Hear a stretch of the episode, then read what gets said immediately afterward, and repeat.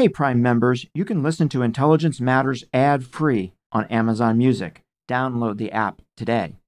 This spring, if you'd rather spend time enjoying your lawn instead of trying to keep it alive, there's good news. TruGreen is the easiest and most affordable way to get a beautiful lawn. All you have to do is water and mow, and they'll do the rest weed control, fertilization, aeration, and even some things you might not even think of. They'll do all of it, while you can do literally anything else. With TruGreen, you can have your lawn looking as good as a putting green. That's not hyperbole. TruGreen is the official lawn care treatment provider of the PGA Tour. TruGreen offers a satisfaction guarantee, and they have a verified best price promise, which guarantees you the lowest price with no compromise on quality. You do you. Let TruGreen do your lawn care. Visit trugreen.com to get the best lawn at the best price with the best people guaranteed. Looking to instantly upgrade your Mother's Day gift from typical to meaningful? Shop Etsy. Get up to 30% off well crafted and personalized gifts from participating shops until May 12th. This year, embrace your creative side. You know, the side your mom gave you, and shop Etsy for custom jewelry, style pieces, home decor, and extra special items she'll adore.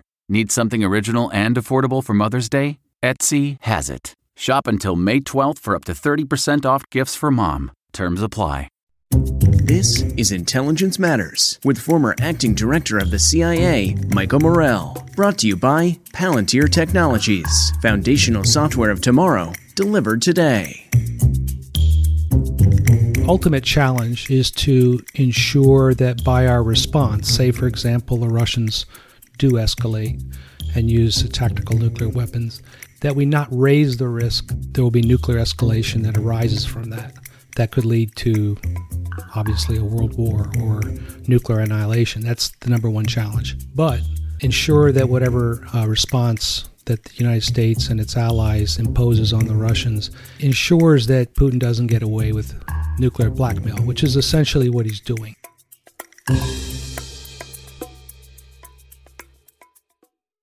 Rolf Mowatt-Larssen is a former senior CIA operations officer who spent much of his career working on Russia. Rolf now serves as the William J. Perry Distinguished Fellow at the Nuclear Threat Initiative and is a senior fellow at the Belfer Center at Harvard's Kennedy School of Government. Rolf has been on our show before to discuss Russia's invasion of Ukraine, and he joins us today to provide an update at a critical moment in the war. We'll be right back with that discussion after a word from our sponsor. I'm Michael Morell, and this is Intelligence Matters. Achieving a gorgeous grin from home isn't a total mystery with Byte clear aligners. Just don't be surprised if all of your sleuthing friends start asking, What's your secret? Begin by ordering your at home impression kit today for only $14.95. Byte clear aligners are doctor directed and delivered to your door. Treatment costs thousands less than braces. Plus, they offer flexible financing, accept eligible insurance, and you can pay with your HSA FSA. Get 80% off your impression kit when you use code WONDERY at Byte.com. That's B-Y-T-E dot com. Start your confidence journey today with Byte. Rolf, it is great to have you back on Intelligence Matters. You've become really our go-to expert for the Russia Ukraine war, and we really appreciate you taking time again to spend with us to talk about it. Rolf, since we had you on the show last, you joined the Nuclear Threat Initiative as the William J. Perry Distinguished Fellow there. That's a real honor, so congratulations on that. Could you just let our listeners know what the Nuclear Threat Initiative does? What's its mission? Yes, Michael, and thanks for having me back. The Nuclear Threat Initiative is a nonprofit located in Washington, D.C., but with global connections that works on making the world a safer place. And the principal subjects we focus on are the threat of nuclear weapons, in other words, nuclear deterrence and nuclear risks, global nuclear order, and uh, even more recently, an emphasis on, on bio threats, looking at existential risks of the 21st century. So it's an organization that's trying to do some real serious thinking and work with other people who have good ideas on how to how to actually implement ideas that will we can say will tangibly make the world a little bit safer than it is. And we all know that's something that's sorely needed. That's terrific. Okay, so Rolf, let's jump into the latest on Russia Ukraine. Lot to talk about. Given everything that's happened in the last month. I don't think we could have had you on the show again at a better time.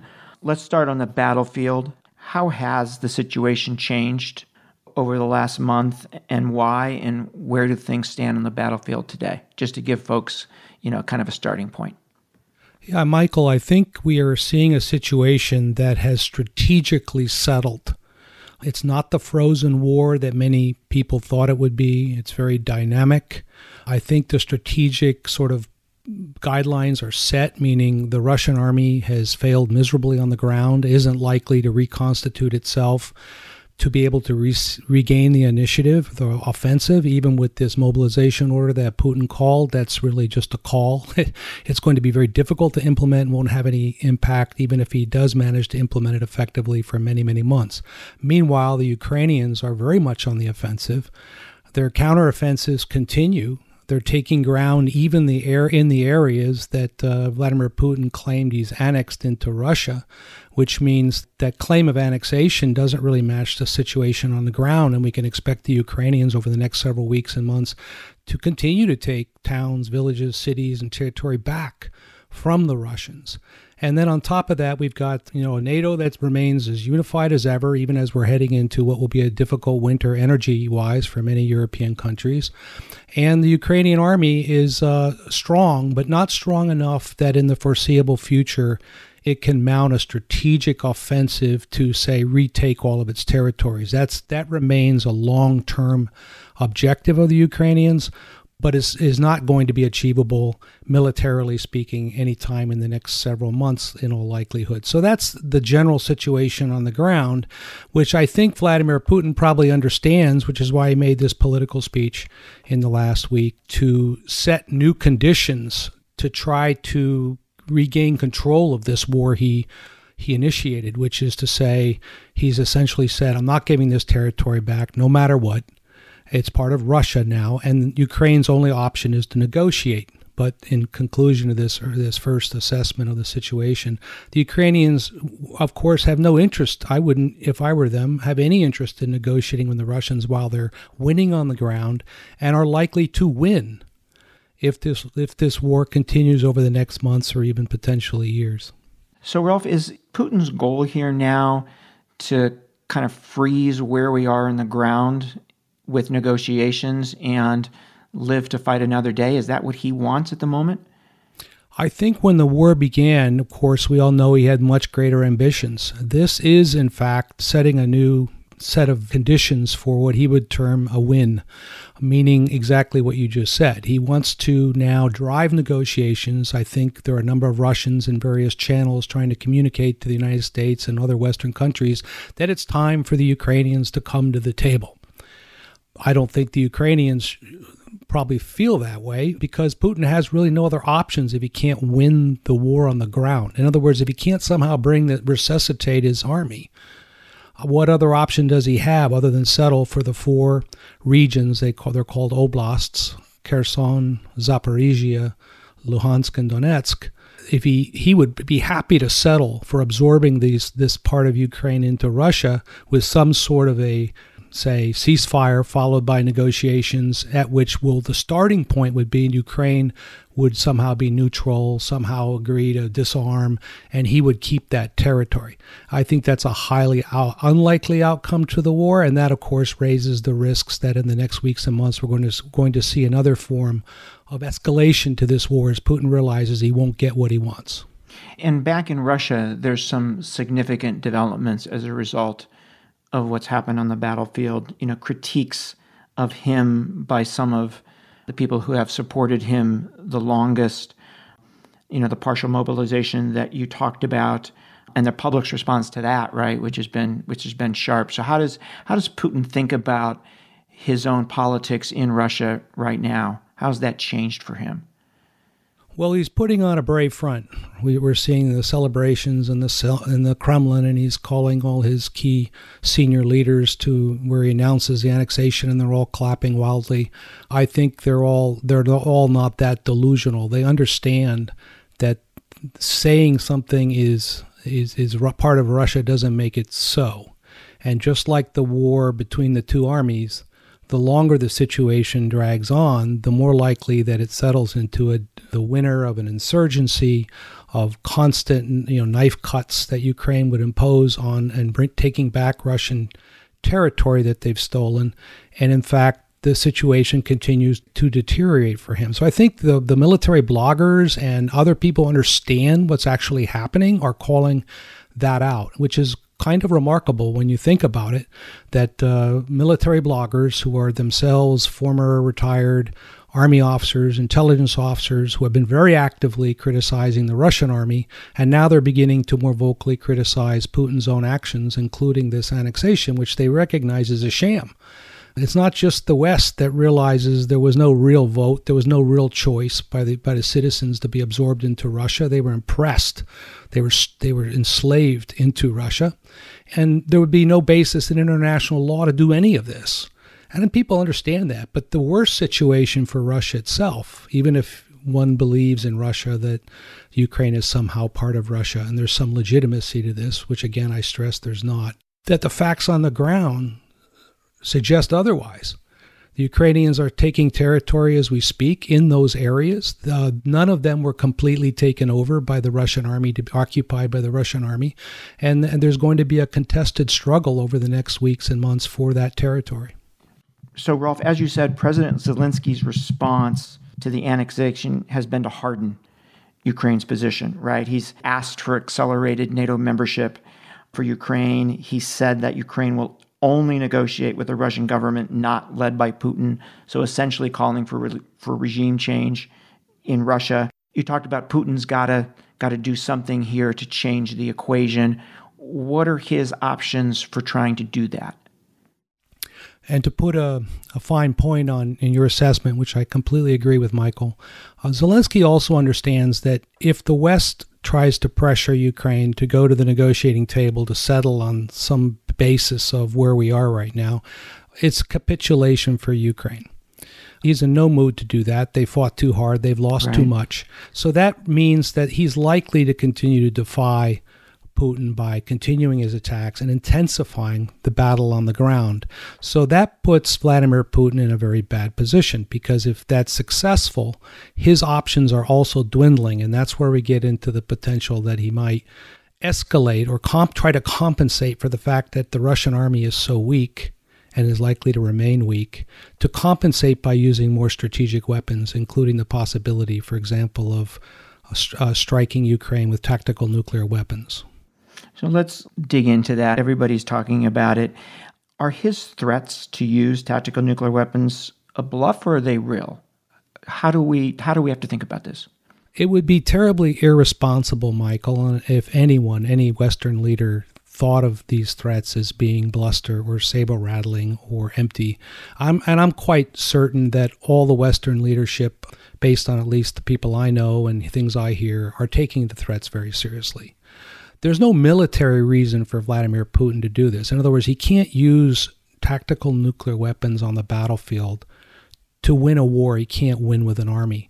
Nuclear weapons don't take territories, they don't hold territories. It is a way to try to strike back at an enemy you can't stop with an asymmetric weapon of mass destruction.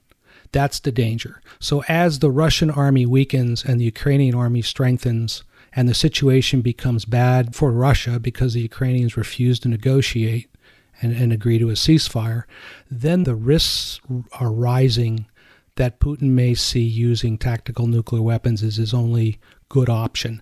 And that's why we started the war all believing, and I think our reasoning was sound, that there was a very low probability that Putin would use these weapons because the Russian army was strong, the Ukrainians were weak, he wouldn't need them.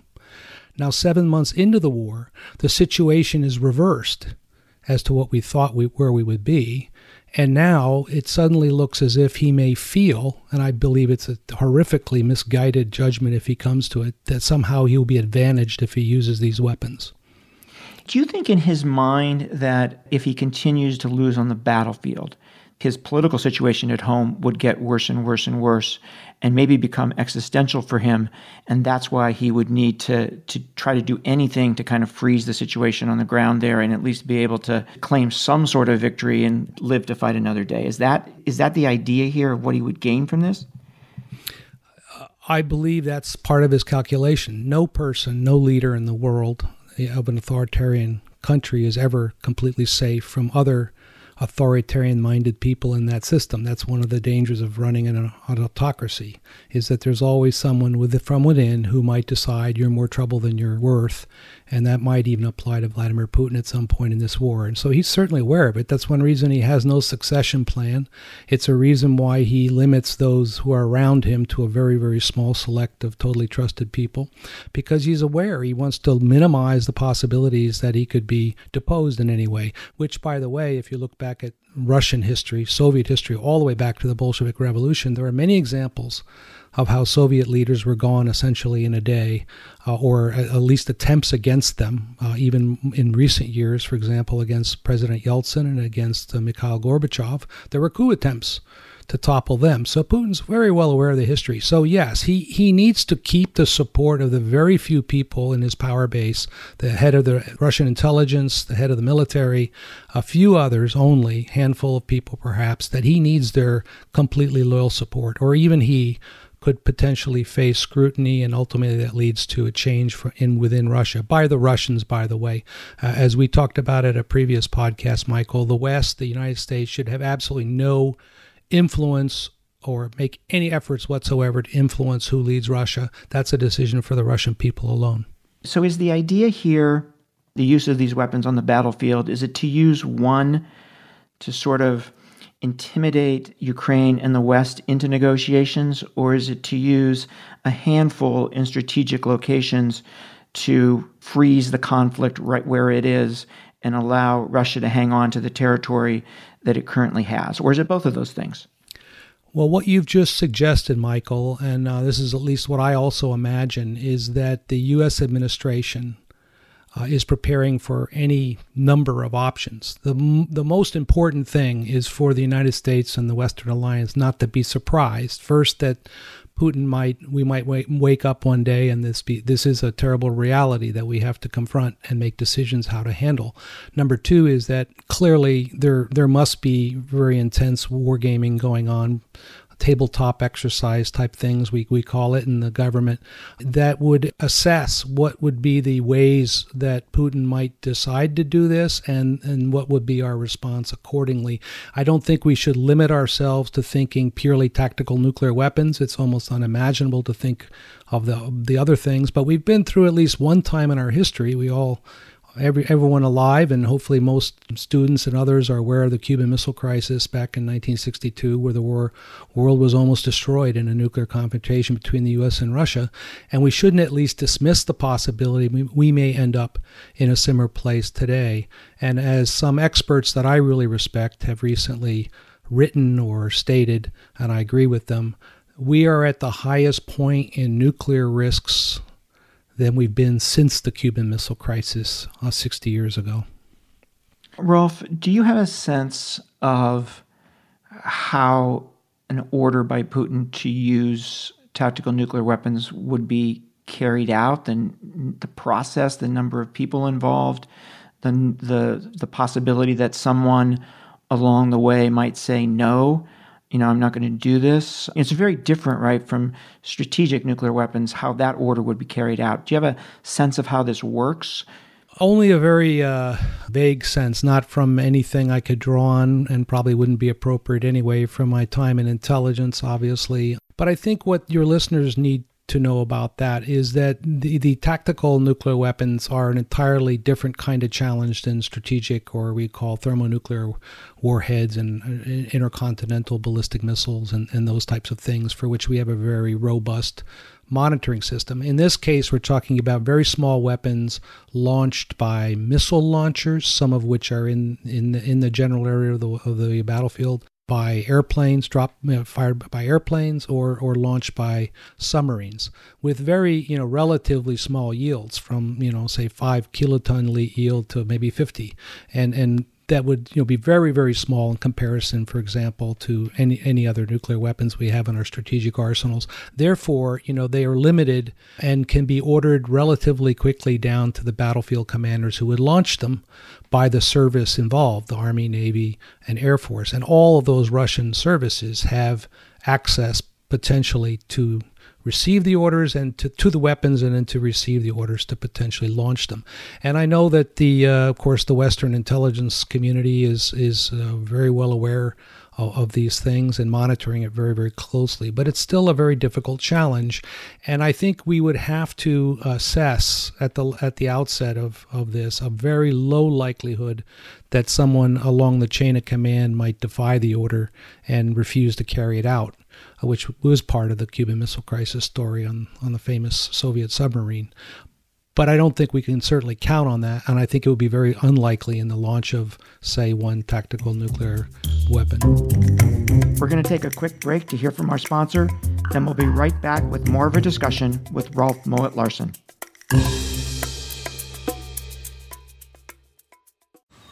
Man, that sunset is gorgeous. Grill, patio, sunset. Hard to get better than that. Unless you're browsing Carvana's inventory while you soak it all in.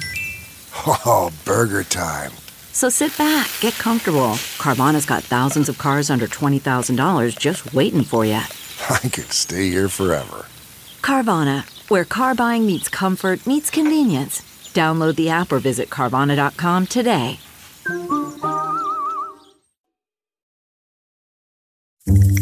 So, Rolf, as you know, a number of our intelligence community leadership, head of the agency, head of the, the DNI, have all said publicly that they've not seen any indication that Putin is preparing for the use of tactical nuclear weapons.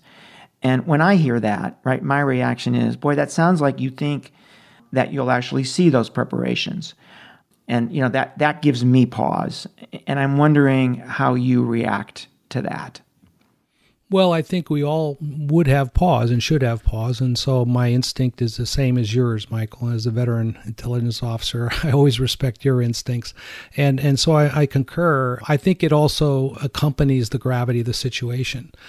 The to imagine that seven months into a war we were hoping and expecting wouldn't maybe happen, or at least at this scale uh, that it's occurred, to suddenly be asking ourselves questions like the one you just posed is very scary. It's scary even for me, and I'm not going to say I'm confident that we either know would see the warning, the indicators and warnings. We used to call this foresight and early warning in the Cold War, and we got a lot away from it over the 30 years 30 years since the Cold War ended. And now, now suddenly we're we're in a situation where we're bringing that say art of intelligence back, of analysis, of collection, of bringing those together to have the indicate. So I hope I hope we're totally on top of it as an yeah, intelligence yeah. community. But of course, I would have like any citizen a certain degree of fear about how prepared we are for this. So the other the other thing that we've heard from senior US officials and they've said this publicly is that they have made clear to the Russians what the consequences would be of the use of nuclear weapons and that those consequences would be severe. Right? They haven't told us publicly exactly what they've said to the Russians, the specifics of it, right? Or they certainly haven't told us what they might do, but they haven't shared with the Russians, right? So I'm just wondering how you think about what our options would be if the Russians use tactical nuclear weapons in Ukraine. What would be our strategic objective? What kind of needle would we have to thread? How do you think about that, which I think is, you know, absolutely critical going forward here? Yeah, you hit you hit uh, on the top. I think of uh, hit the nail on top of the most important question in this podcast today. Uh, not that you and I can answer it, but we can at least give our readers some idea of how our leaders are looking at it. I hope. And so the first thing I would say is their their ultimate challenge is to ensure that by our response, say for example, the Russians do escalate and use tactical nuclear weapon weapons that we not raise the risk that it will there will be nuclear escalation that arises from that that could lead to obviously a world war or nuclear annihilation that's the number one challenge but ensure that whatever uh, response that the United States and its allies imposes on the Russians uh, ensures that Putin doesn't get away with nuclear back blackmail, which is essentially what he's doing. He's uh, trying to compensate for threatening to use these weapons. We hope it's just a threat. He's not really serious. But if he were to use it, obviously, that means he was serious, and we can't let him get away with it. So the range of responses, I would say, would be in three areas that the administration certainly has to work through and plan very carefully and consult with our allies. The first is a nuclear response. Uh, I think Putin needs to understand that that's on the table. I'm not saying it's a good idea. I don't. I hope not, actually, but at least he has to know that that's the essence of deterrence, mutually assured destruction. The essence of that thought is that neither side can get away with using these weapons without retaliation, potentially in kind. The second range of uh, options all relate to some sort of a kinetic response that the U.S. would carry out with, again, hopefully support from other allies to impose a heavy military cost, maybe even decimate the Russian army in Ukraine. I'm not offering any of these, by the way, as my suggestions because I don't think that's appropriate. I'm just trying to say these options have to be considered to make the Russian army incapable not only in Ukraine, but in the future to carry out wars of aggression. And then the third area is, of course, a, a combination of sanctions, economic price that further to pay, and a political price of some sort. Now, I have to say at this juncture that there could also be, of course, a combination of some of two and some of three. Uh, but whatever we do, I think it the most important lesson from this, if it becomes a part of world history, that Russia is regarded as a pariah state if it escalates to nuclear weapons in what everyone in the world knows, whether they want to acknowledge it or not, is an unjust war of aggression. So that the Chinese, the Indians, the uh, erstwhile allies, if you will, and others of Russia and Putin understand that, that he went too far. He's losing a war, and his, his response to losing a war is to this unacceptable escalation that no country on earth wants to see has become a precedent in the modern times. It was as Putin, you know, Putin raised World War II and the U.S. bombing of Hiroshima and Nagasaki in his speech. I thought it was frankly disgusting. Of course, it's a tragedy that those two cities were destroyed. It didn't set a nuclear precedent. It ended a world war that had killed millions and millions of people, conducted by fascists who were trying to take over the world with a Holocaust and a genocide and genocides within it over years and years of struggle. And it hastened the end of a war that, that seemed unending. And it was terrible nonetheless. What Putin's doing would be totally unavoidable, has no military rationale to justify it, no political basis to do it. And so, if he were to take the world into this, plunge the world into this darkness, Russia also descends into this darkness along with everybody. And it's a legacy that I think Putin and his successors will have to struggle for generations to overcome. So, what I hear you say, Rolf, I agree with you 100%, is there has to be a significant enough response to show Putin and the rest of the world that there's a huge price to be paid from using such weapons. And at the same time, not responding with such force that we bring about, you know, a thermonuclear war. So that seems to me to be the needle that the administration has to thread here if he were to use these weapons. And boy, I wouldn't want to be the person to have to make that decision.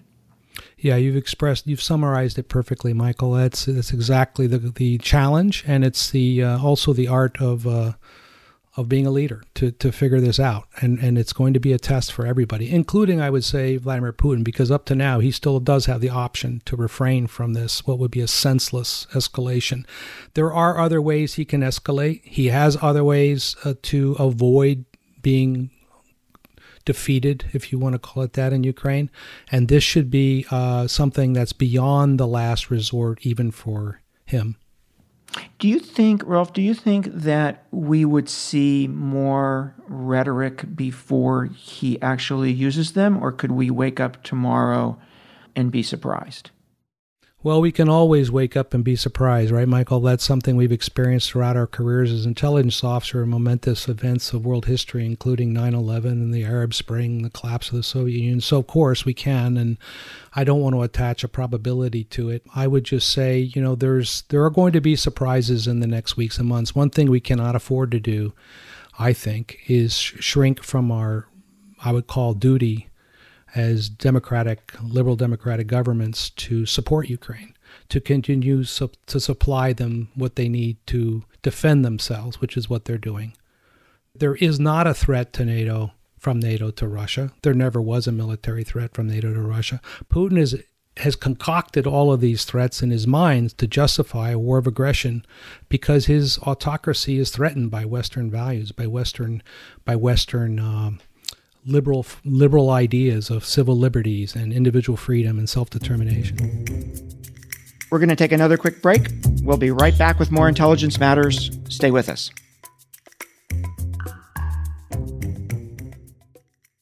Delve into the shadows of the mind with Sleeping Dogs, a gripping murder mystery starring Academy Award winner Russell Crowe. Now available on digital.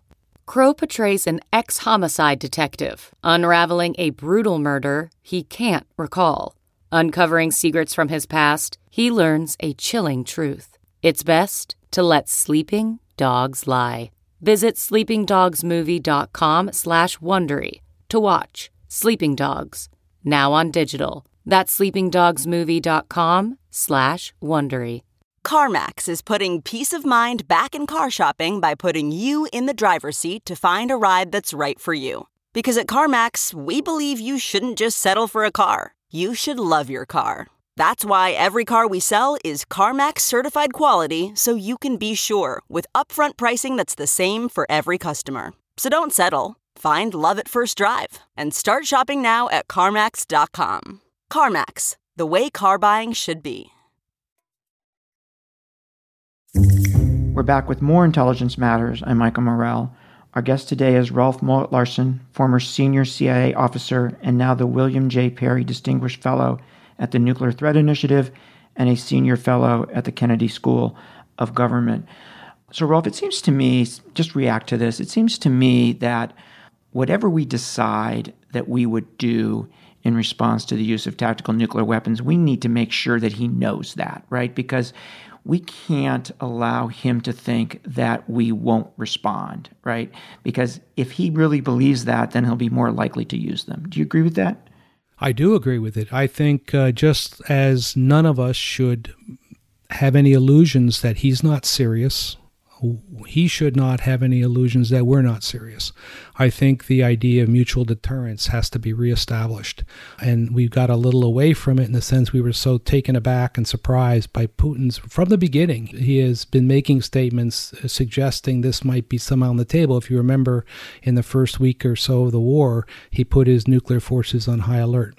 And that shocked everyone, including me, that, that this would even be something that is in his sort of set of options. and here we are talking today extensively about the rising risks he might actually use it.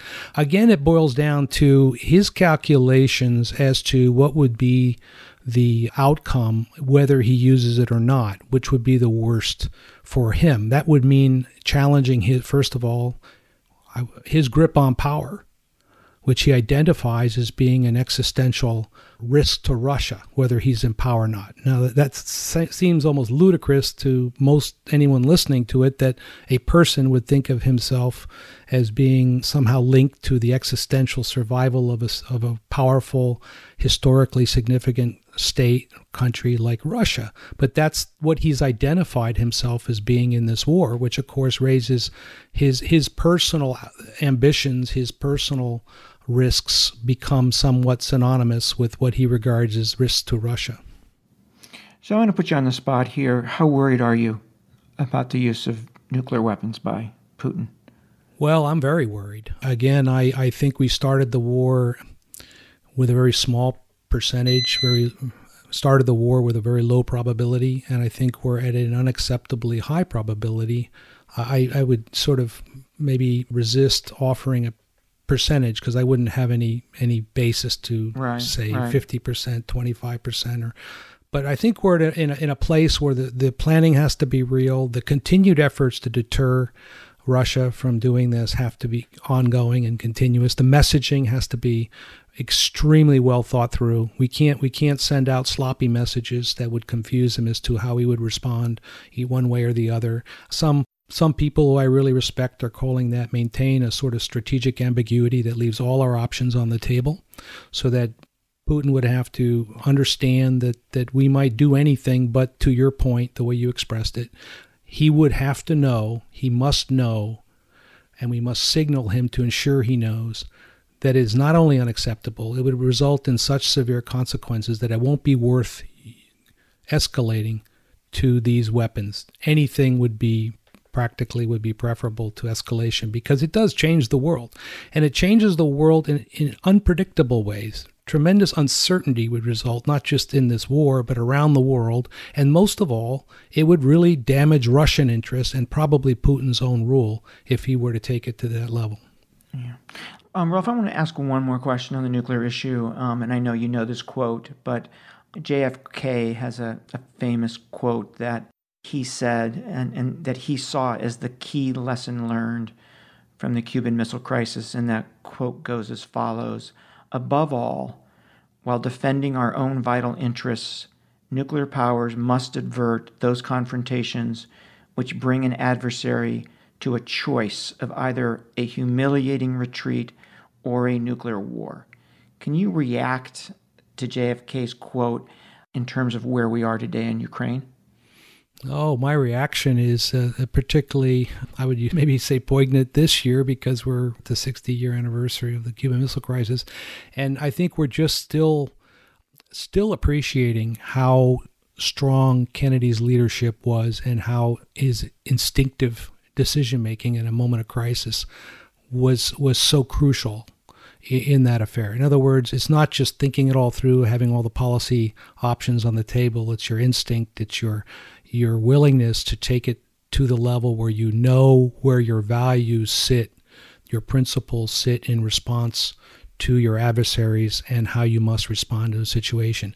Having the appreciation, he could only take it so far, but he would win by doing that. And one thing that's interesting about the Cuban Missile Crisis, of course, Nikita Khrushchev, the leader of the Soviet Union at the time, didn't last that long after the Soviet Union because even though he got a significant concession out of this out of the Cuban Missile Crisis, it, it contributed to his ultimate uh, ouster. And I, I think in that way, anyone who would calculate whether it's Khrushchev, Putin, uh, President Biden, others, that that nuclear escalation is just another scale of destruction, just another form of escalation, doesn't appreciate the unique moral and ethical aspects of nuclear weapons that frankly don't exist for any others. Uh, you could possibly say biological weapons, of course, but nuclear weapons are alone in the moral, immoral quality of, of using them. Uh, if you look at purely the effects of tactical nuclear weapons, they're not that asymmetric to extreme forms of conventional weapons, but it's the idea of the escalation that you're willing to essentially gamble the security of the entire planet, the globe, on the fact you can control the escalatory effects of starting off with one tactical nuclear weapon that somehow you can avoid escalation to to where we the entire world could be held hostage to a nuclear crisis again. That's really the stakes here, Michael. The stakes of this escalation may sound just like another form of escalation Putin win lose, but in fact it's it's that humanity itself is placed in in the scope, the sniper's scope of of, of this aggressive war. And we that should be something the entire world works on to avoid, meaning Putin's allies, the people who can influence him with their support, whether it's Xi Jinping, even the United States, in making sure our communication on how he would respond is clear, is taken seriously, and unambiguous in terms of at least that it's serious. Whether we specify or not is, is is a different matter. So that that's the way I see the Cuban Missile Crisis uh, as as somehow related to this this war. And as a very respected analyst has, has said to me, I'd prefer not to use his name in the in the discussion, is once a single nuclear weapon is used in the war, the risks of further escalation and nuclear become very real and palpable. And I think that's the problem we, we confront if, if this escalates in this fashion in this war. Rolf, let me ask you a couple of final questions here in the last couple of minutes we have. I want to ask about first about the attacks last week on both the Nord Stream 1 pipeline and the Nord Stream 2 pipelines. You know, NATO has formally blamed the Russians. What's the logic here for why the Russians would do this? Well, I'll confess, I don't see a logic uh, for doing it. I, have been discussing it with some colleagues and, and uh, analysts. Uh, as we enter the winter, the the energy war, weaponizing the weaponization of energy, is Putin's other option set of options here. In other words, we go through the winter, and Putin's counting on he's counted on it since he went into Ukraine in February that by the time we reach the fall, the late fall, that the Western alliance, the European countries, who's has very restive people right now who, who don't want to make sacrifices of their own heating and, and, and energy use on behalf of Ukraine, perhaps, are faced with very difficult decisions if they don't have access to Russian energy. So the idea the Russians would deliberately sabotage their capability to provide that if the Europeans have a change of heart.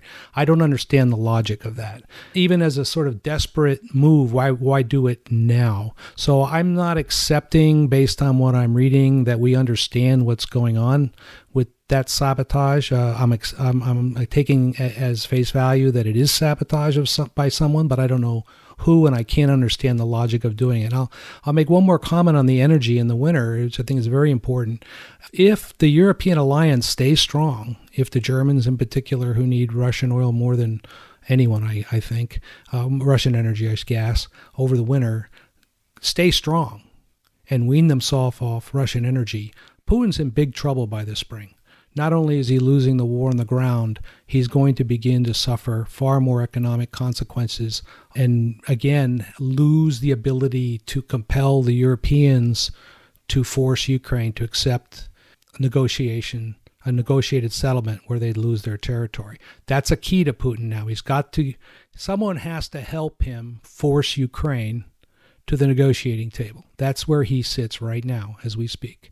And if the U.S. won't do it, which he knows we won't, then it's up to the Europeans to put pressure on Ukraine. And so they need to hold hold the line with the United States against Putin in this war and not succumb to the energy temptation that would give him leverage over uh, a negotiated settlement. And one last question, Rolf. You know, we've been talking pretty much for the whole podcast about you know worst case outcomes. Yeah. Um, give us the alternative. What's the best case here going forward?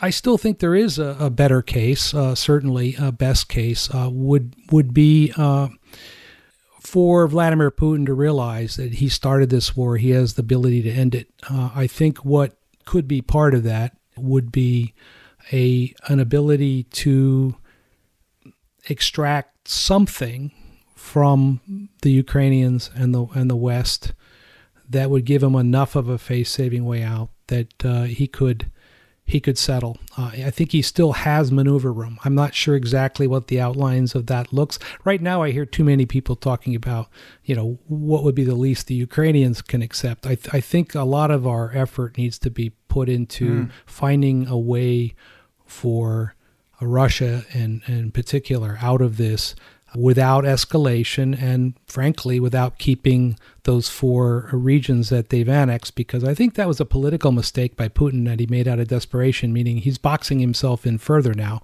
How does he withdraw from that position that they'll never be part of Ukraine again? So I think that's where we're, we are at the end of this. I think there's time and there's space to work out something better than these many grim options. And I, I do want to say at this point, Michael, because you know me very well, and I, I, I have a habitual a tendency to focus on the really, really bad things, which is, I guess, what I did when I was in the weapons of mass destruction of yeah, yeah. counterterrorism center, and I, in my old days living in the Soviet Union and worried about nuclear war, and now, you know, at NTI we are worried about all the nuclear parts of this, and I, I have to clear my own head. And the way I do it is remember there's a big, exciting world out there, and there are many options other than the worst options we're laying out for our your listeners. Rolf, thank you so much for joining us. Um, great, great conversation. Thank you. Thank you, Michael. It's been a pleasure. That was Rolf Mowatt-Larssen. I'm Michael Morell. Please join us next week for another episode of Intelligence Matters. Intelligence Matters is sponsored by Palantir Technologies, foundational software of tomorrow, delivered today. The show is produced by Olivia Gazis, Jamie Benson, Paulina Smolinski, and Reggie Bazile. For more from this week's show, visit CBSNews.com. Intelligence Matters is a production of CBS News. Look around. You can find cars like these on AutoTrader, like that car riding your tail. Or if you're tailgating right now, all those cars doubling as kitchens and living rooms are on Auto Trader too. Are you working out and listening to this ad at the same time? Well, multitasking pro, cars like the ones in the gym parking lot are for sale on Auto Trader. New cars, used cars, electric cars, maybe even flying cars. Okay, no flying cars, but as soon as they get invented, they'll be on Auto Trader. Just you wait. AutoTrader. I'm CBS News correspondent Major Garrett, host of the podcast Agent of Betrayal, the double life of Robert Hanssen. During the Cold War, FBI agent Robert Hanssen traded classified secrets to the Kremlin in exchange for cash and jewels. In the podcast, you'll hear from Hanssen's closest friends, family members, victims, and colleagues for the most comprehensive telling of who Robert Hanssen really was. Binge the entire series now. Agent of Betrayal, the double life of Robert Hanssen is available on the Wondery app, Amazon Music, or wherever you get your podcasts.